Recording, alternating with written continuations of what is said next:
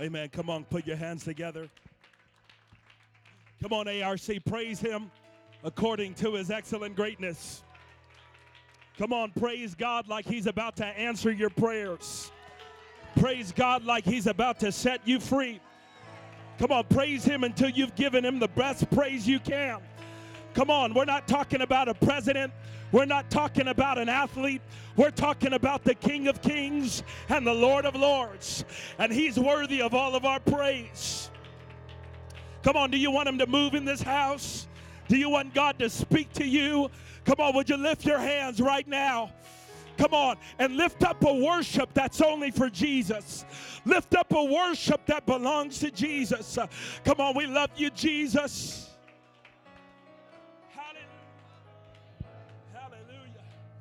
Oh man, I feel the Holy Ghost.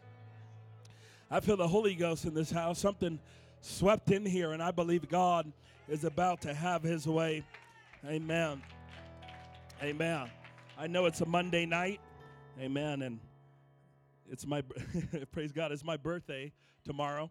And I told my wife, Amen, we're going to drive home tomorrow to be in a service at home. But I told my wife how blessed I am to be able to do what I love to do the most. Amen. And um, I don't have, amen, a B game when it comes to the things of God. And so, amen, tonight you're going to get my very best. And I pray that you would give your very best to Jesus. Something tells me if we both give our best to Jesus, God's going to move in this house. Somebody say amen. If you have your Bibles, let's open very quickly to Mark chapter 5. Just a little bit longer of a reading today, but I'm going to read it now so that we can paraphrase later on. Mark chapter 5, and we're going to read from verse 1 through 17. While you turn there, I do give honor again to your pastor and his wife. Um, they have taken incredibly great care of us while we're out here. Um, I almost feel bad. Amen. Amen. Uh, but they, they have taken very great care of us, and I'm so thankful for the revival that's happening here in Carson City. And I'm excited to come back. Amen. I'm excited to come back. And I believe, amen, that God is going to start pouring out His Spirit. I I'm believing God for great things. I'm thankful that my wife is here. Amen. I love and appreciate her. And we're probably we will probably have to have her sing or testify. Amen. One of these services. Amen. Amen. Amen. And so, amen. Mark chapter 5. If you have it, say amen. Amen. Starting at verse number 1. The Bible says, And they came over unto the other side of the sea, into the country of the Gadarenes. When he was come out of the ship, immediately there met him out of the tombs a man with an unclean spirit, who had his dwelling among the tombs, and no man could bind him, no, not with chains, chains, because that he had been often bound with fetters and chains. The chains had been plucked asunder by him, and the fetters broken in pieces.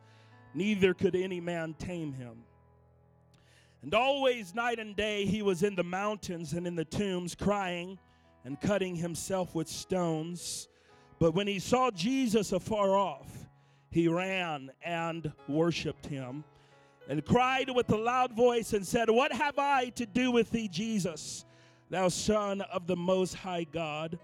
I adjure thee, and by God, that thou torment me not. For he said unto him, Come out of the man, thou unclean spirit. And he asked him, What is thy name? And he answered, saying, My name is Legion, for we are many. And he besought him much that he would not send them away out of the country. Now there was nigh unto the mountains a great herd of swine feeding. And all the devils besought him, saying, Send us into the swine, that we may enter into them. And forthwith Jesus gave them leave, and the unclean spirits went out and entered into the swine. The herd ran violently down a steep place into the sea. They were about 2,000 and were choked in the sea. And they that fed the swine fled and told it in the city and in the country. They went out to see what it was that was done, and they come to Jesus and see him that was possessed with the devil and had the legion sitting and clothed and in his right mind. And they were afraid. And they that saw it told them how it befell to him that was possessed with the devil, and also concerning the swine. And they began to pray him to depart out of their coast. Amen. Amen. Yesterday I felt to minister. Today I feel to challenge. I'm going to preach to you from this subject today contending with the spirit of Gadara. Contending with the spirit of Gadara. Can you set your Bibles down? Could you lift your hands? Could you help me pray that God would have his way tonight? Come on, would you really pray right now for God to have his way? God, we love you. We praise you. God, not all moments are created equal. Tonight we're in your presence, God, and I pray that you would have your way. I pray that your word would convict us. I pray that your word would challenge us. I pray that your word would push us to new heights. I pray that your word would encourage us. I pray that we would have a move of the Holy Ghost tonight. And I pray, God, that your spirit would have its way. We'll give you all the glory, the honor, and the praise. Come on, would you put your hands together one more time? Come on, one more time. Put your hands together. Give God the praise. Amen. Amen. Glory to God. You may be seated.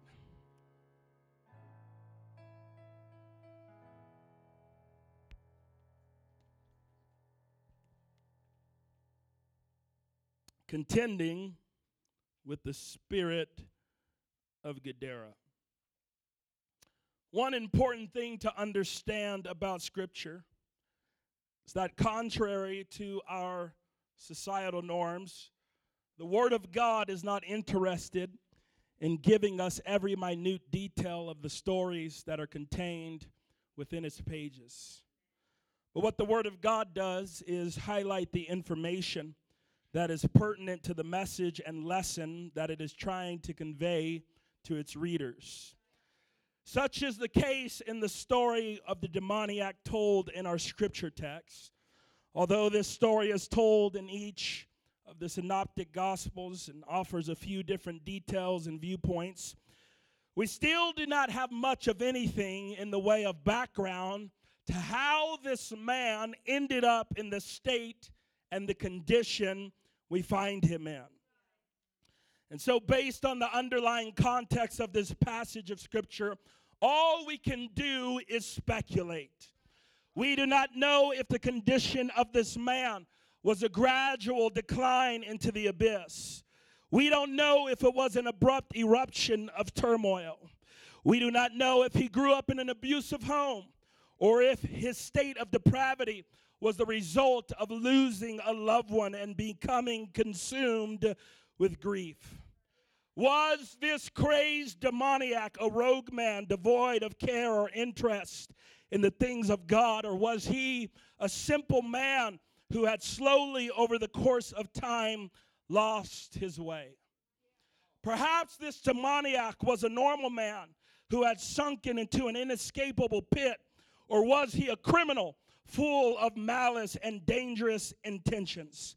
The Bible does not give us this information, it does not give us his backstory.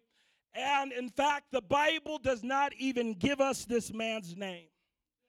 But for all the information we lack about this man, we do have plenty of information on how the society in which he lived viewed him.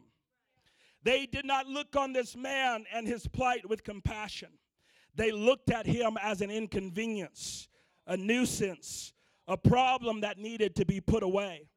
The Bible tells us in verse 4 that this is how they would deal with this demoniac, this man who was trying to kill himself. They would bind him with fetters and chains.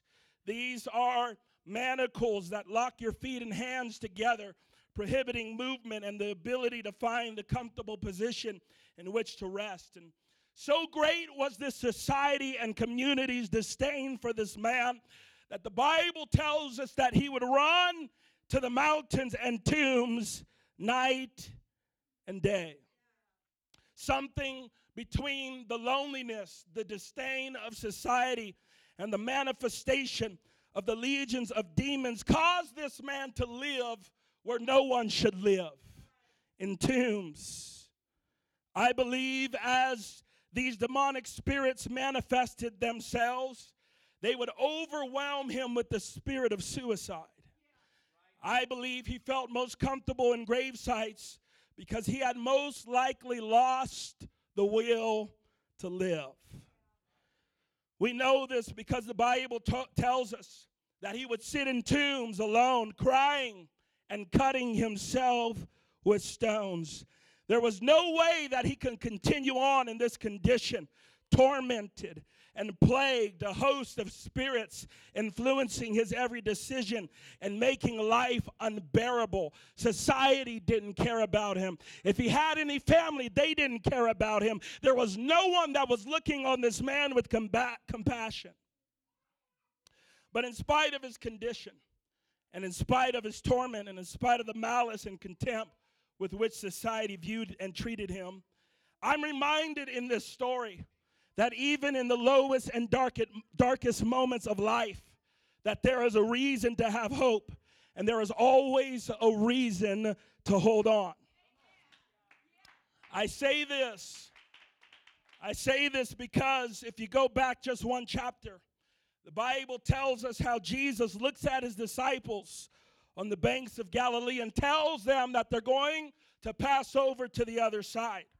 And as they're passing over, a great storm arises. Jesus was asleep on the boat. The disciples cry out, Master, carest thou not that we perish? Jesus gets up and he rebukes the wind and says to the sea, Peace, be still. And there's something I want you to see here. There's something Scripture is speaking to us if we look close enough. We know that God created the universe and nature itself is obedient to the laws in which God has put in place. So the fact that Jesus had to rebuke the wind speaks to the fact that it was acting in a manner that was contrary to its normal limitations. It's my belief that this storm rose because just on the other side, there was a legion of devils and principalities uh, that did not want Jesus to come and deliver this man. If you read through scripture, you also have the foresight to know that Jesus would come and deliver this man, and he never would return to Gadara again. That would mean that the only reason Jesus had the disciples enter the ship was to pass over to the other side and deliver this demoniac. I said all of that to say this. You here tonight, under the sound of my voice, may be going through the trial of a lifetime. You may feel isolated. You may feel rejected and defeated. And although, hear me, your circumstances and environment may not have changed, we have to understand that God is speaking peace to storms uh, and God is already working on our behalf. I want to preach from the offset of this sermon a revelation that understands just because God hasn't shown up in my environment doesn't mean that God hasn't been working on my behalf. I need someone to catch that this after this evening. Just because God hasn't shown up where you are doesn't mean that Jesus isn't coming to deliver you. That Jesus isn't pe- speaking peace to storms. That's why we have to be ruled by what we know, like we talked about, and not by what we see. Because think about this as this demoniac is cutting himself, as this demoniac is being bound again with chains and fetters, as this demoniac is wanting to kill himself, Jesus is speaking peace to storms and devils so that he could get to where this man is. And I'm trying to help somebody because you're getting frustrated because Jesus hasn't shown up in your home, hasn't shown up in your circumstance, hasn't shown up in your situation. But I've come to tell you just because he hasn't shown up yet doesn't mean he isn't speaking peace to storms storms. Amen. Let me put this where we to where we live. Uh, the money hasn't shown up in your account yet, uh, but I believe that God is preparing hearts to give. My children have not walked back into the house of God, uh, but there are circumstances that are softening their hearts. The job recruiter may not have called you yet, but there's a company that's about to say we're hiring. Hear me, somebody, just because you have questions doesn't mean that God isn't preparing your answers. You just got to learn how to wait on the Lord. You just got to learn how to wait on the Lord. I don't see him yet. He feels a thousand miles away, but I serve a God in Hebrews 13 5 that tells me he'll never leave me and he'll never forsake me. Amen. I don't have to be afraid. Come on, I don't have to drown in depression just because he hasn't shown up. God is already working, God is already moving, God is already transforming lives. Amen. Your loved one hasn't shown up yet, but God is working on them. Come on, don't stop praying. God is working on them. Come on. I feel to tell somebody today uh, there are prayers that you're praying uh, that is causing God to move uh, in areas that you can't see. You got to trust God even when you can't see what He's doing. You got to trust God even when you don't understand what He's doing. But I just believe if I keep praying, God is on a God is calming storms uh, on my behalf. Would you clap your hands and give God the glory?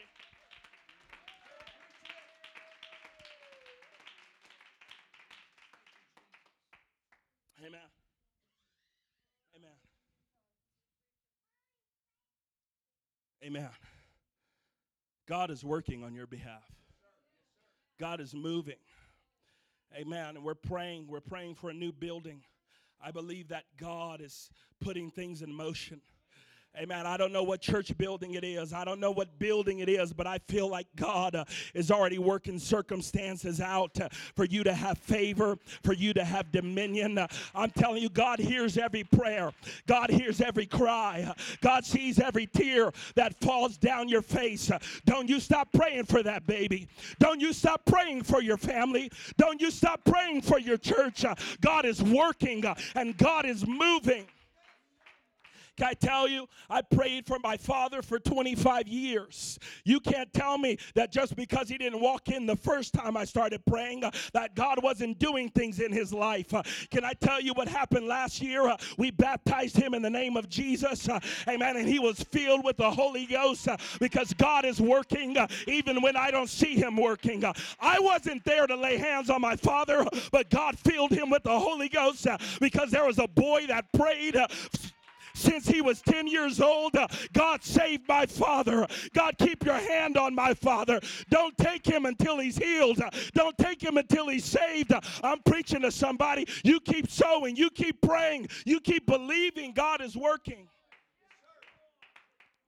Even when I don't see him working. Bible says that Daniel prayed 21 days that the prince of Persia withstood the angel that had his message. You know what the scripture says? It says from the first day that Daniel lifted his voice, that the angel that Jesus, that God heard and the angels were dispatched. Can I tell you there are things that are happening in the spiritual realm that we have no clue of? Can I tell you from the first moment you prayed, God heard, and there's an answer that's on his way. You know what the key is? Daniel kept praying. Daniel kept praying. Can I tell somebody, keep praying, keep believing your answer's on its way, and don't give up. Jesus is coming, and when Jesus shows up, everything changes. When Jesus shows up, come on, demons are lo- demons are I'm preaching to somebody. When Jesus shows up, uh, come on, in one moment, prayers you prayed for a lifetime, uh, come on, begin to. When you understand that even when I don't see him, he's working on my behalf, would you lift your hands and love Jesus all over this house?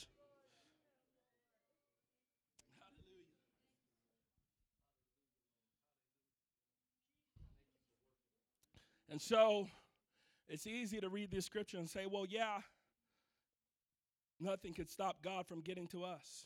The storm couldn't stop Jesus from getting to this demoniac. But the Bible says he draws nigh to them that draw nigh to him. And so, although nothing can stop God, how can I get to Jesus with all that's afflicting me? Your answer is found in Mark 5, verse 6 and 7. The Bible says when he saw Jesus afar off, he ran and worshiped him and cried out with a loud voice. there are three things that this man did. First, he got his eyes on Jesus. Next, he worshiped, and then he cried out. Want you to understand something. This man was possessed with a legion of devils. The scripture here says that there was 2,000 devils. Amen. This man was possessed with so many demons. That's why when they shackled him, he was able to break out of the chains. He was able to break out of the bondage. But watch this where man couldn't work. Amen. When he got his eyes on Jesus, 2,000 devils lost their power. There's a power in getting your eyes on Jesus.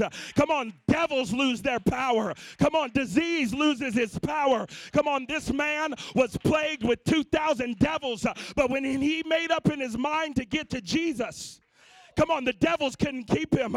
The devils couldn't keep him in the tomb. The Bible says he ran with a legion of devils on his back because he wanted to get to Jesus. Can I preach to somebody? If you want Jesus, there's nothing that can stop you from getting Jesus. If you want Jesus in your life, there's nothing that can hold you back.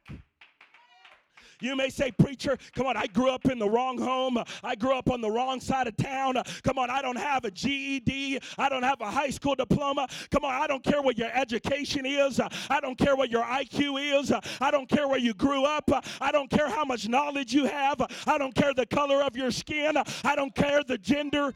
Come on, I'm preaching to somebody. If you make up in your mind, I'm going to get to Jesus, I'm telling you, hell can't stop you. The devil can't stop you. If you make up in your mind, I'm going to get to Jesus tonight, uh, come on, Jesus is going to set you free.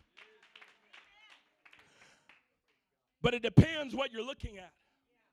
Because this demoniac could have looked at his situation this demoniac could have looked at the chains and the tombs, uh, but instead he lifted up his eyes. Uh, can I just minister for a few seconds and tell somebody, get your eyes off your problems, uh, get your eyes off your situation, uh, and get your eyes back on Jesus. Uh, that's why the Bible says, uh, lift up your eyes to the hills from whence cometh your help. I'm telling you, when you lift up your eyes and get your eyes on Jesus, you know what happens? You start realizing that Jesus is bigger than what I'm facing, that Jesus Jesus is bigger than my situation. I'm preaching, you got to get your eyes back on Jesus. Because when you get your eyes on Jesus, everything that's plaguing you, plaguing you loses its power. Amen. And it's here that we reach the heart of what I want to preach to you tonight. Amen. This is exciting. God is working even, even when we don't see Him working. When we get our eyes on Jesus, nothing can stop us. But for the sake of time, I want to jump to what I feel in my spirit. Jesus cast out the devils, he allows them to go into the pigs. The pigs run violently down a steep place into the sea. I've heard it said that even the pigs had the sense not to put up with what we put up with. Amen. Amen. But even after these pigs were lost, everyone came out to see what had taken place. And when they see the man that he was possessed, that, that was possessed, clothed and in his right mind, they don't rejoice. They don't celebrate. The Bible tells us they were afraid. And now, this man that had a legion of devils, there was a spirit that was on that man. But here in verse 16 and 17, you see the manifestation of another spirit. The spirit, I'm calling the spirit of Gadara.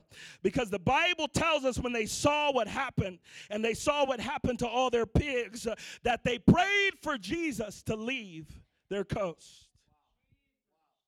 When you begin to look into this area, swine was a major industry in this, in this area. Some believe it was a Greek area, some believe it was a Jewish area. If it was a Jewish area, they weren't supposed to be dealing with pigs, anyways. So Jesus was setting them free. However, this source of income had made them all very prosperous. And now that their gain was gone, they were infuriated.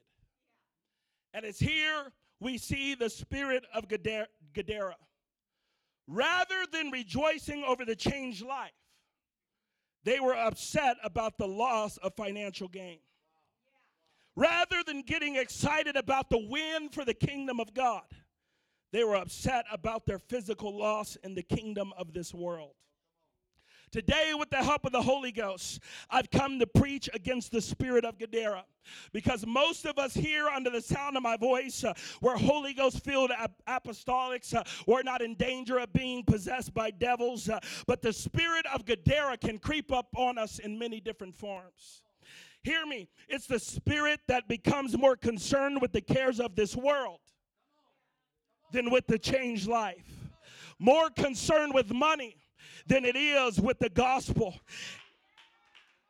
And I've come to preach today that the key to unlocking continued revival in our church uh, and the key to unlocking revival in your family and in your own life uh, is to drive out the spirit of Gadara. Hear this, preacher. It's time for us to push back against the spirit that prioritizes the things of this world over the things of God. Push back against the spirit that puts worldly events uh, over and above church events. Push back against the spirit of Gadara and say, I'm seeking first the kingdom of God and his righteousness. Come on, somebody help me preach in here. Because something powerful happens uh, when family prayer night uh, is more important than family game night. Something happens uh, when you replace social media with devotion. Something happens when you shut off the news so you can spread the good news. Hear me, I don't ever want my personal gain to get in the way of the gospel of Jesus Christ. I haven't come tonight to tear anybody down. I've come to build you up and challenge you and tell you to put God first and watch what happens over the next few months of your life. I've come to challenge ARC and tell you to put God first and watch the miracles that are unlocked in this room. Put God first and watch the miracles that are unlocked in your marriage. Put God first and watch the miracles that are unlocked in your children. Come on. I'm not preaching that we don't love Jesus. You wouldn't be here on a Monday night if you didn't love Jesus. Who comes to church on a Monday night? Those that love Jesus. But can I tell you, life has a way of causing our focus to get off track. Social media has a way of causing our focus to get off track, where we begin to put other things on a pedestal. And how can we ask God to move on our life? When we have another God on the seat and the throne of our heart. Come on, how can God move in our life uh, when we desire a home on a mountain uh, more than we desire a move of God? How can God move in our church uh, if we desire a pay raise more than we desire an anointing and a calling of God? I'm telling you, push back the spirit of Gadara and say, As for me and my house, we're going to serve the Lord. Is there anybody that feels what I feel in this? Come on, I feel the Holy Holy Ghost right now.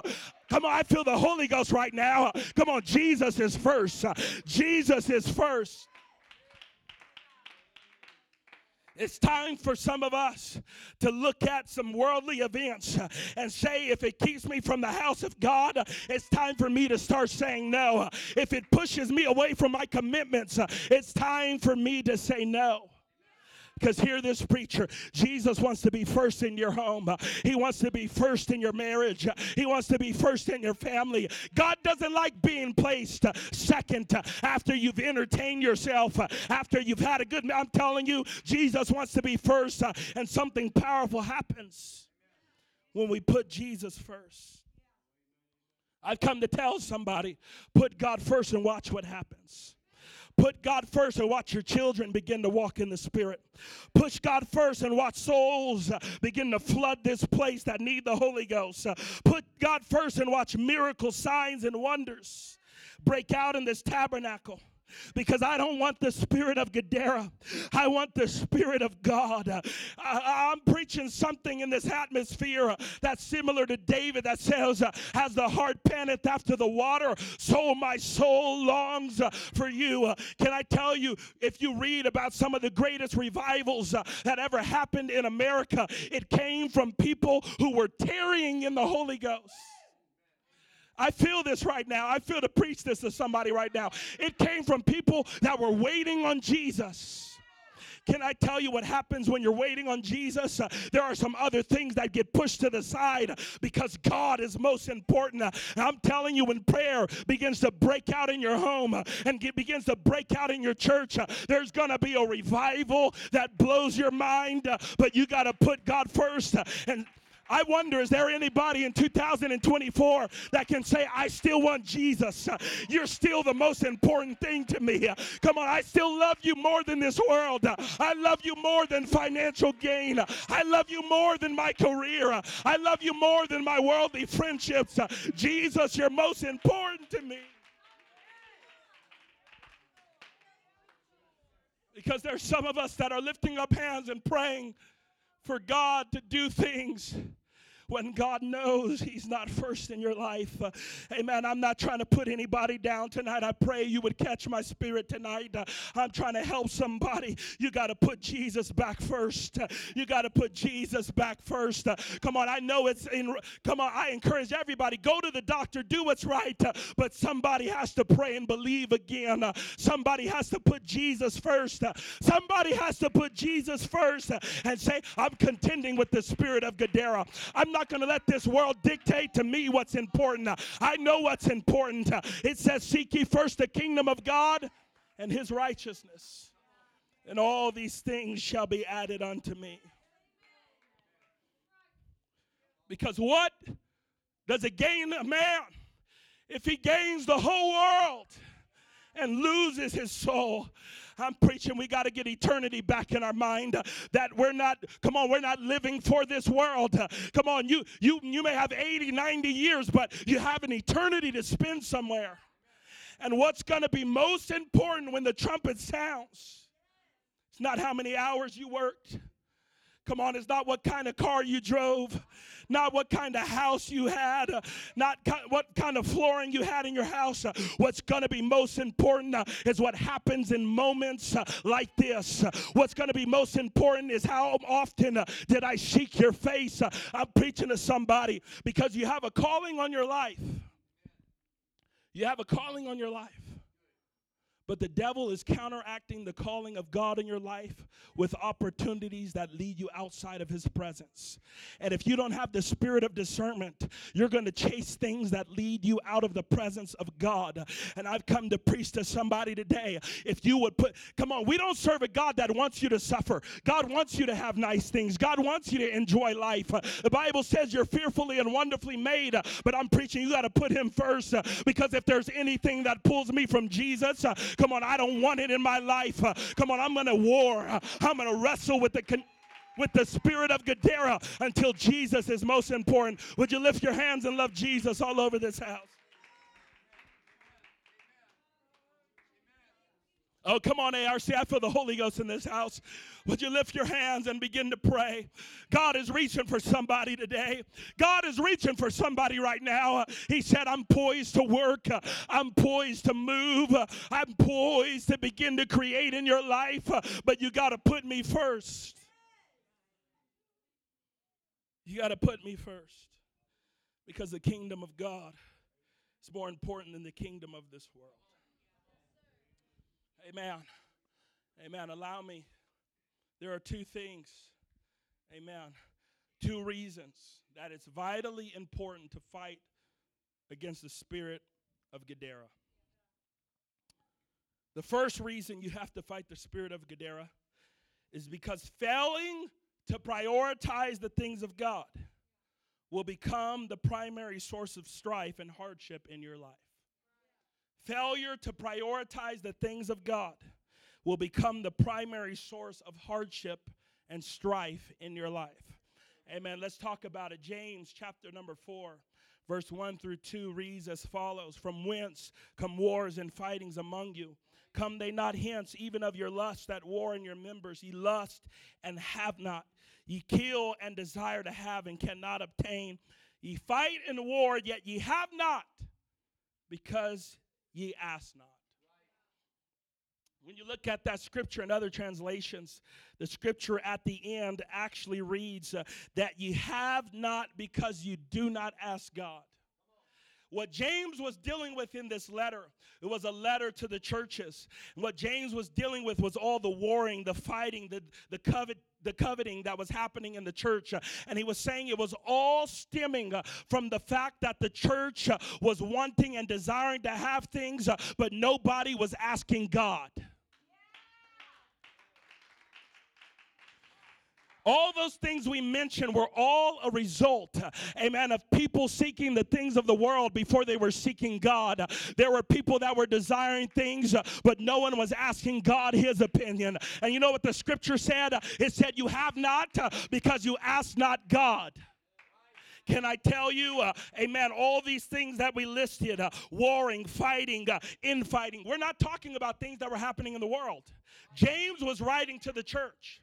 So, all of those things you see listed in James chapter number four, he's talking about things that were transpiring in the church. Because when our, hear me, when our focus is off of God, we start to fight each other.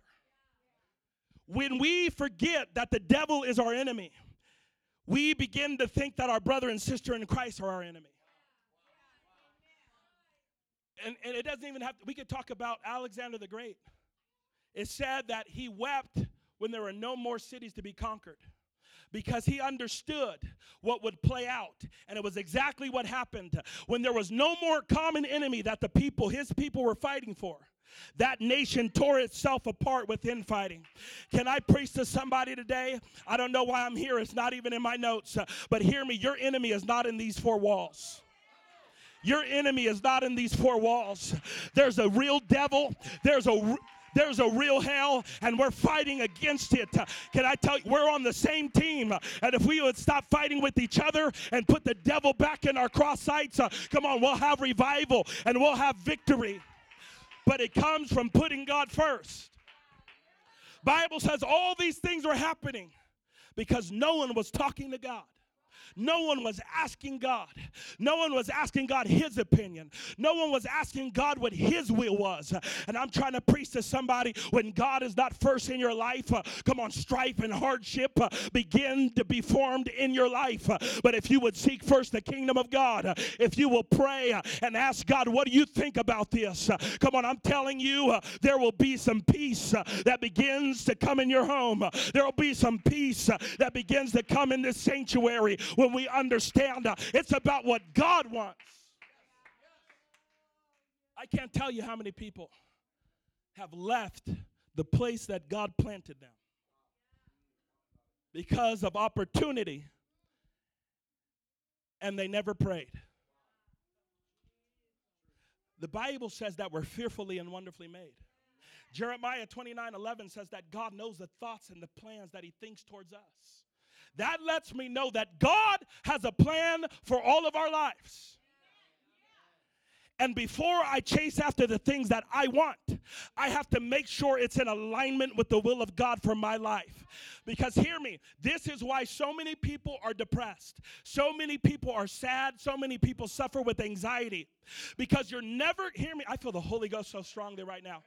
You're never going to know what it's like to feel contentment until you're in the will of God and standing where He created for you to stand. How could I ever feel content if I'm in a place that God did not create me to go to? I'm telling you, I'm not saying that when you do the will of God that life becomes perfect. I'm not telling you when you do the will of God that all of a sudden there's just favor, there's just beautiful sunshine and skies are bright. I'm telling somebody, but you can have a peace in a storm that you won't have if you're not planted where God has planted you. I feel to tell somebody in ARC this is your church, this is your city, this is where God has planted you. And if God has planted you here, you can grow here, you can have victory here, you can have peace here, you can have blessings here, you can have favor here. I'm preaching. Come on, you know what the Bible says? The Bible says, He prepares a table before me in the presence of mine enemies. What am I saying? If you're planted where God has planted you, even in the presence of your enemies, God can prepare a table. You could feast uh, in the middle, being surrounded by a legion of devils. Uh, you can put your feet down, uh, come on, and you can feast on the things of God.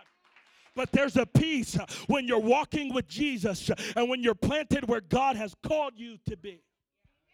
And I'm telling somebody today under the sound, I feel the Holy Ghost right now. I'm telling somebody in the Holy Ghost, there are a lot of problems that will never even make it to your pastor's desk if you put God first in your life again. Hear me. Amen. Thank God for your pastor. Thank God for your pastor's wife. They are there for you if you need them.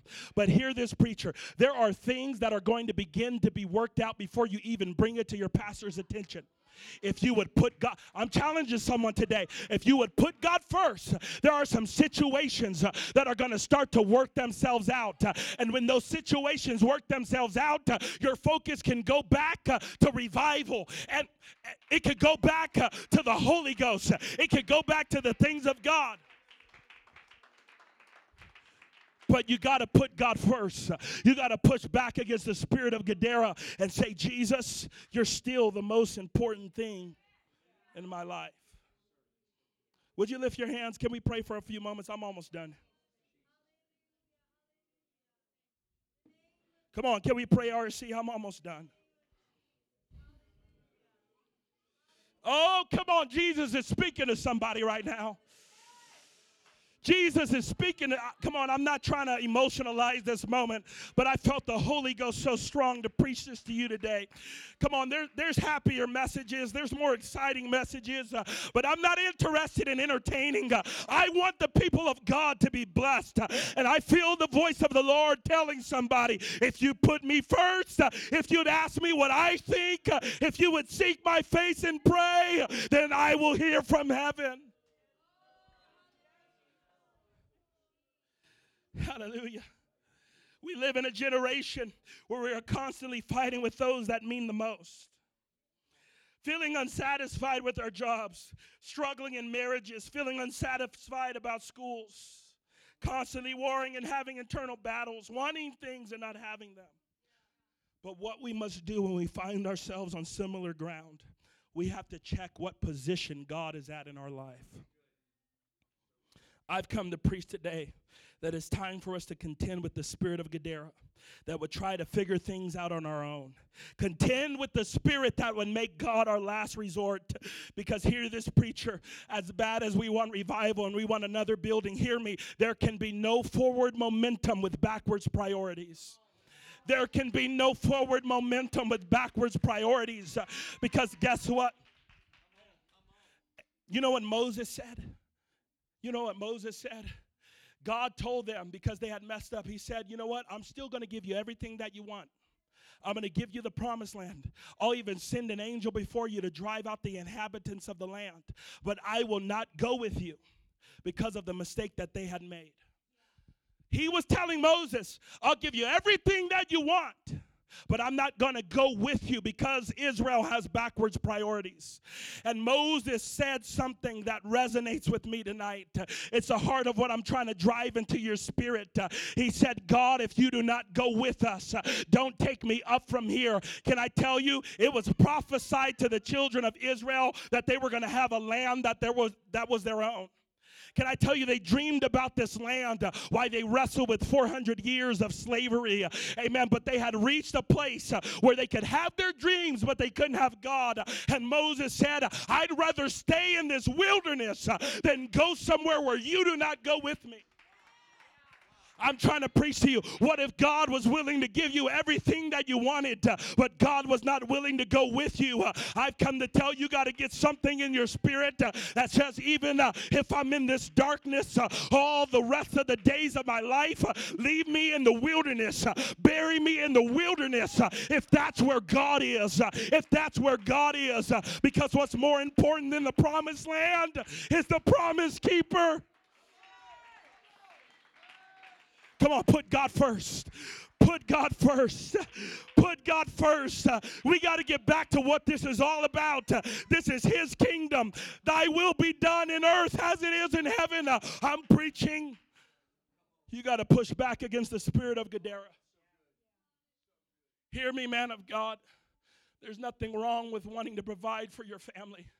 Hear me, there's nothing wrong with wanting a better life for your family and a better life. You, you grew up with nothing, and so you chase after everything. But I've come to tell you that Jesus is everything.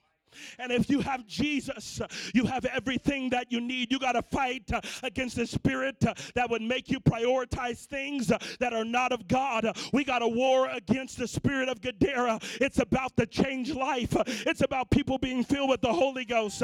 It's about people being set free. It's not about me. It's not about my car. It's not about my house. It's about the furthering of the kingdom of God. God wants to come back to the forefront of our life. God is not interested in being consulted after we've tried everything else. God is not interested in being second fiddle. God wants to be first in your life. And if you put God first and you push back uh, against the spirit of Gadara, I'm telling you, there's a peace that follows. There's an order that follows. There's a stability that follows. But you have to put God first. The second and last reason, let's all stand. We're running out of time tonight. The second reason we must fight against the spirit of Gadara can be found in Haggai chapter 1, verse 3 through 9. And this is the reason. Failure, hear me, failure to contend with the spirit of Gadara will cause all your efforts to become fruitless. Failing to contend with the spirit of Gadara will cause all your efforts to be fruitless. In Haggai, what's happening here? The, the scripture will say, Is it time for you to dwell in your sealed houses and my house lie in waste?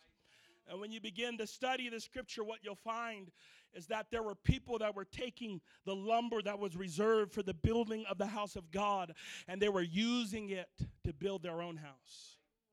They were building their kingdom, but the tabernacle was lying in waste.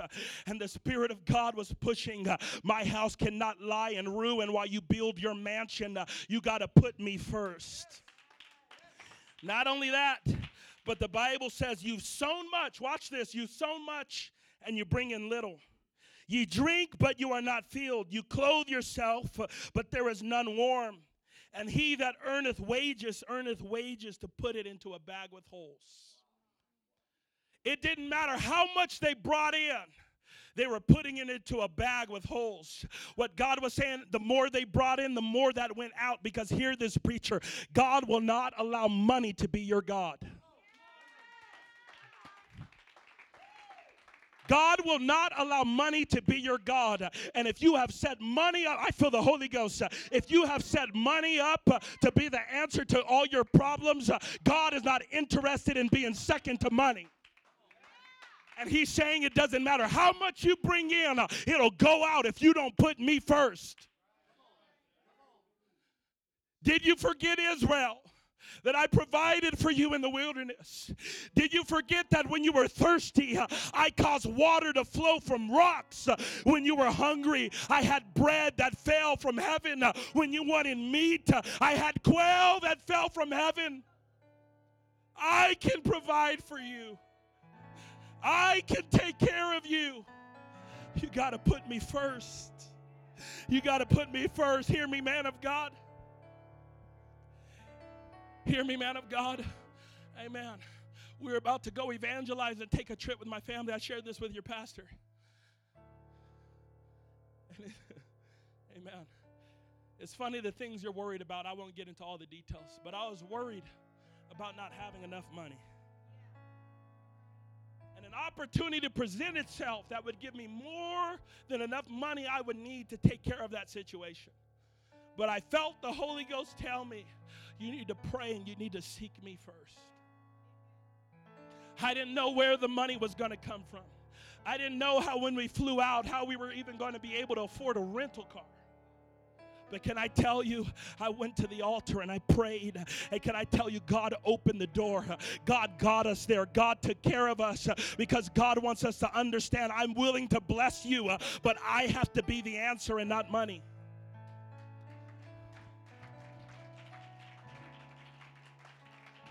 Now, I'm not preaching, Amen. I don't want the husbands to go home tonight and say, well, I'm not working anymore. God's going to take care of us. Amen. But I'm telling you, hear me. There are going to be moments you feel checked in your spirit that I need to say no and I need to be at the house of God. And in moments like that, you need to respond in faith because God has to be first. God has to be first. I'm trying to help somebody. I know what it's like to lack. I know what it's like to want. I know what it's like to need things. I know what it's like to desire a better life for myself, a better life for my family. But hear this, preacher. When it's all said and done, there's going to be a mansion in heaven because a man made up his mind that I'm going to seek first the kingdom of God. There's a crown that's going to be placed on your head, and all the sufferings of this life will see, seem dim in comparison when you step into heaven and you see Jesus face to face. But you got to wrestle with the you got to wrestle with the spirit of Gadara. And I'm going to say this and close. There are callings that God is going to put on some people's life. I'm not saying that you're going to have a platform. I'm not saying you're going to be a preacher. But I'm telling you that God, hear me, God is going to unlock dreams in this congregation. God is going to unlock dreams in this congregation that you're going to bring to your man of God, and it's going to facilitate revival in this city. Hear me, hear me. Not every idea has to come from the pastor and his wife. This is your church. God is wanting to speak to some of you and unlock revival in Carson City. But you got to seek first the kingdom of God. You got to seek first the kingdom. I'm trying to help somebody. You got to push back against the spirit that says, uh, Come on, I'll give God the time I have left after I travel the world, uh, after my bank account is just where I need it to be. I'm preaching, put God first. Put God first. Put God first. I hear the voice of the Lord saying, Put me back on the throne of your heart. Put me back first, uh, and I'll give you everything that you want. But you know what? This Amen. I keep saying this the last thing. Praise God. Abraham, I have to be see, I have to see if you're willing to let it go before I give it back to you. God's not wanting to take away your dreams. Now, there are some of you that have a calling on your life. You're going to have to forsake some things. But hear me God is not wanting to take away all of your dreams. God is wanting to see if you'll lay it down for Him and he'll give it back to you and he'll bless you and he'll give to you, but he has to come first. I need every hand lifted right now and every eye closed. There are some of you who have been worried about a career worried about finances, worried about the cares of this world. And the voice of the Lord is speaking in this house tonight, saying, Contend, contend, contend with the spirit of Gadara. There's a miracle that's happening in your midst, and you're blinded because you're worried about the loss of gain and not the man who was cutting himself with stones and ready to kill himself, who was restored and set free. Far be it from us that we'd ever prioritize anything other than souls being saved. Would you, if you feel challenged in the spirit, I'm not speaking to everybody. But if you feel challenged in the spirit, I want you to come down to this altar right now and lift your hands. And what I feel tonight is that someone needs to make a new commitment that God, you are first. And God, I'm sorry that I've gotten things out of alignment. I'm sorry that I've chased money. I'm sorry that I thought that happiness can come from another place when it's always been about you. It's always been about you, Jesus. God, here I am. Somebody pray this prayer right now. God, I'm putting you back first. God, I'm chasing after you. I'm chasing after you because I want you more than anything this world can give me. Come on, let's lift our hands and pray, ARC.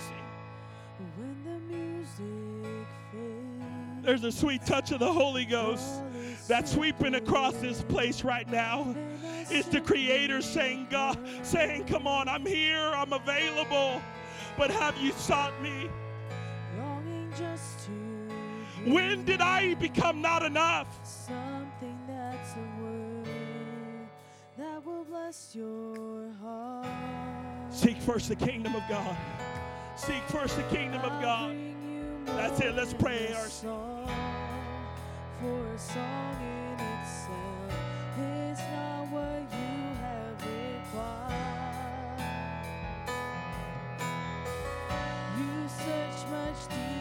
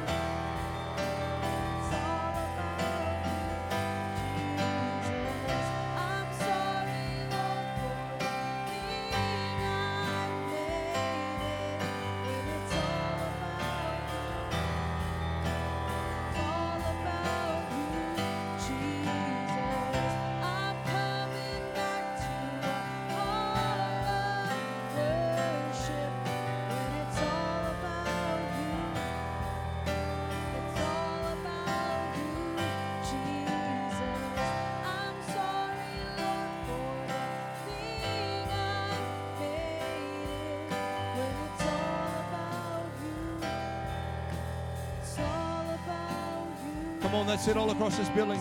The Holy Ghost is moving.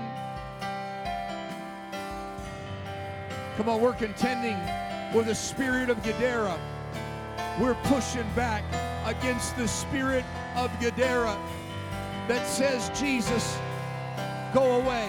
That says, Jesus, get out of our coast. No, Jesus, we want you here.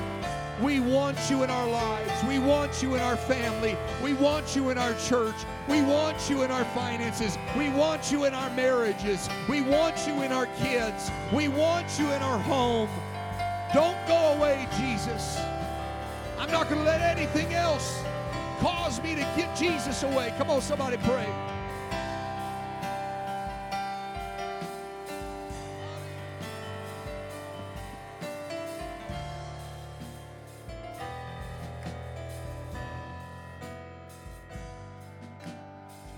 Somebody lift up your hands and let's pray. Hallelujah.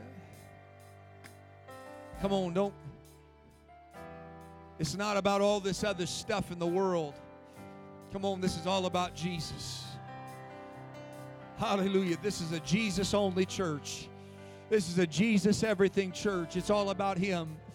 It's all about Him. Hallelujah. Amen. Church, I want to tell you that was that was a word from the Holy Ghost. And I, I could tell there were just moments where, Amen, he just he just moved in it. There are people that have been praying and they have needed answers. And I, you know, I don't talk to the preacher about anybody, uh, but I, I you know, that's what I love when I bring in an evangelist because then I, I know God's speaking to us because, man, he he was reading mail, paying for stamps, and first class shipped to your house. Some people, you know, it's like we can't figure out why things aren't working out. It's because we keep trying to do it without God. It's like, you know, and I talked about it the other day. It's like we we're oh, I, I want the will of God. And the truth is we want the will of me. I want God to do what I want him to do, but that's not how it works. There are people that God has got very specific plans for your life, and those plans, Jonah, are more important than you. They're more important than your plans. And if it means putting you in a place of pressure to get you back to Nineveh, he's going to do it. If it means you have to keep being broke, he's going to let you keep being broke. If he need come on somebody, if he needs to cause the pigs to drown in your life, he's going to let it keep happening. But there's so many people they just say, "Well, Jesus, I don't want this anymore. Send him away." And he departed from their coast. And as the preacher said, Jesus was never never recorded to go back to the Gadarenes. I don't want to send Jesus away and miss out on what could have been. I imagine, you know, in fact, he didn't even know this, but that is probably my favorite chapter in the New Testament as far as the, the, the Gospels.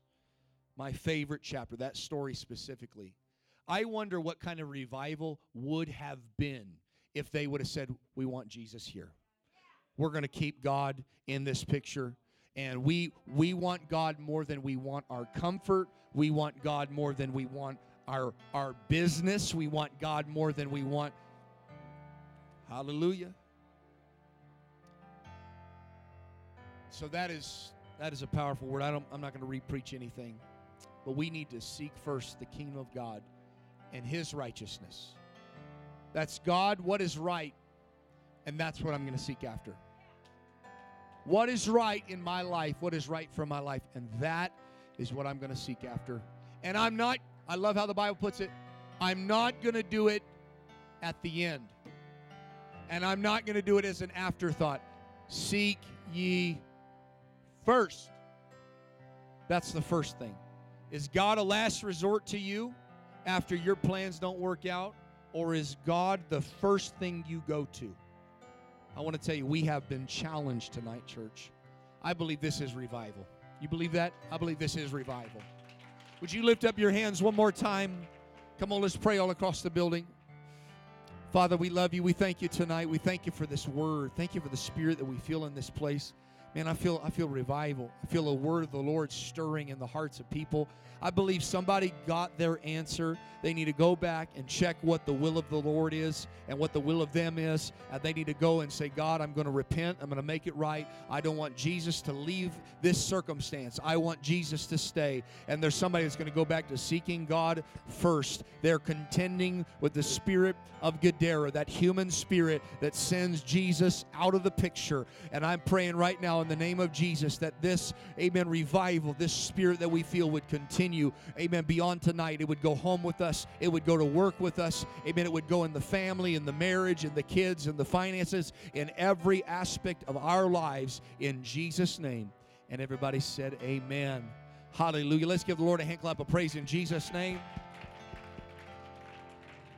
You don't want to forget, amen. A great way you can you can seek God first is you can come to the church tomorrow night from 7 to 8 or however long you can come. Amen. The doors will be open and you can come and pray and seek the face of the Lord. Amen. And if you if you don't have any plans for Wednesday, you know, and you got a key, the doors are gonna you can open up the doors, unlock them, make sure you lock them up when you're done. You can pray. Come back on Sunday. Amen. We're going to continue on in the spirit of revival, and then Brother Puller will be right back with us that next Wednesday. Amen. Hallelujah. We're getting ready to have food here in a little bit, so if you have the ability to stay for food, stay. It's going to be great time. But while they're getting everything prepared, uh, why don't you shake hands, be friendly, love one another, greet the Puller family, tell them you can't wait to have them back in just a couple days. In Jesus' name.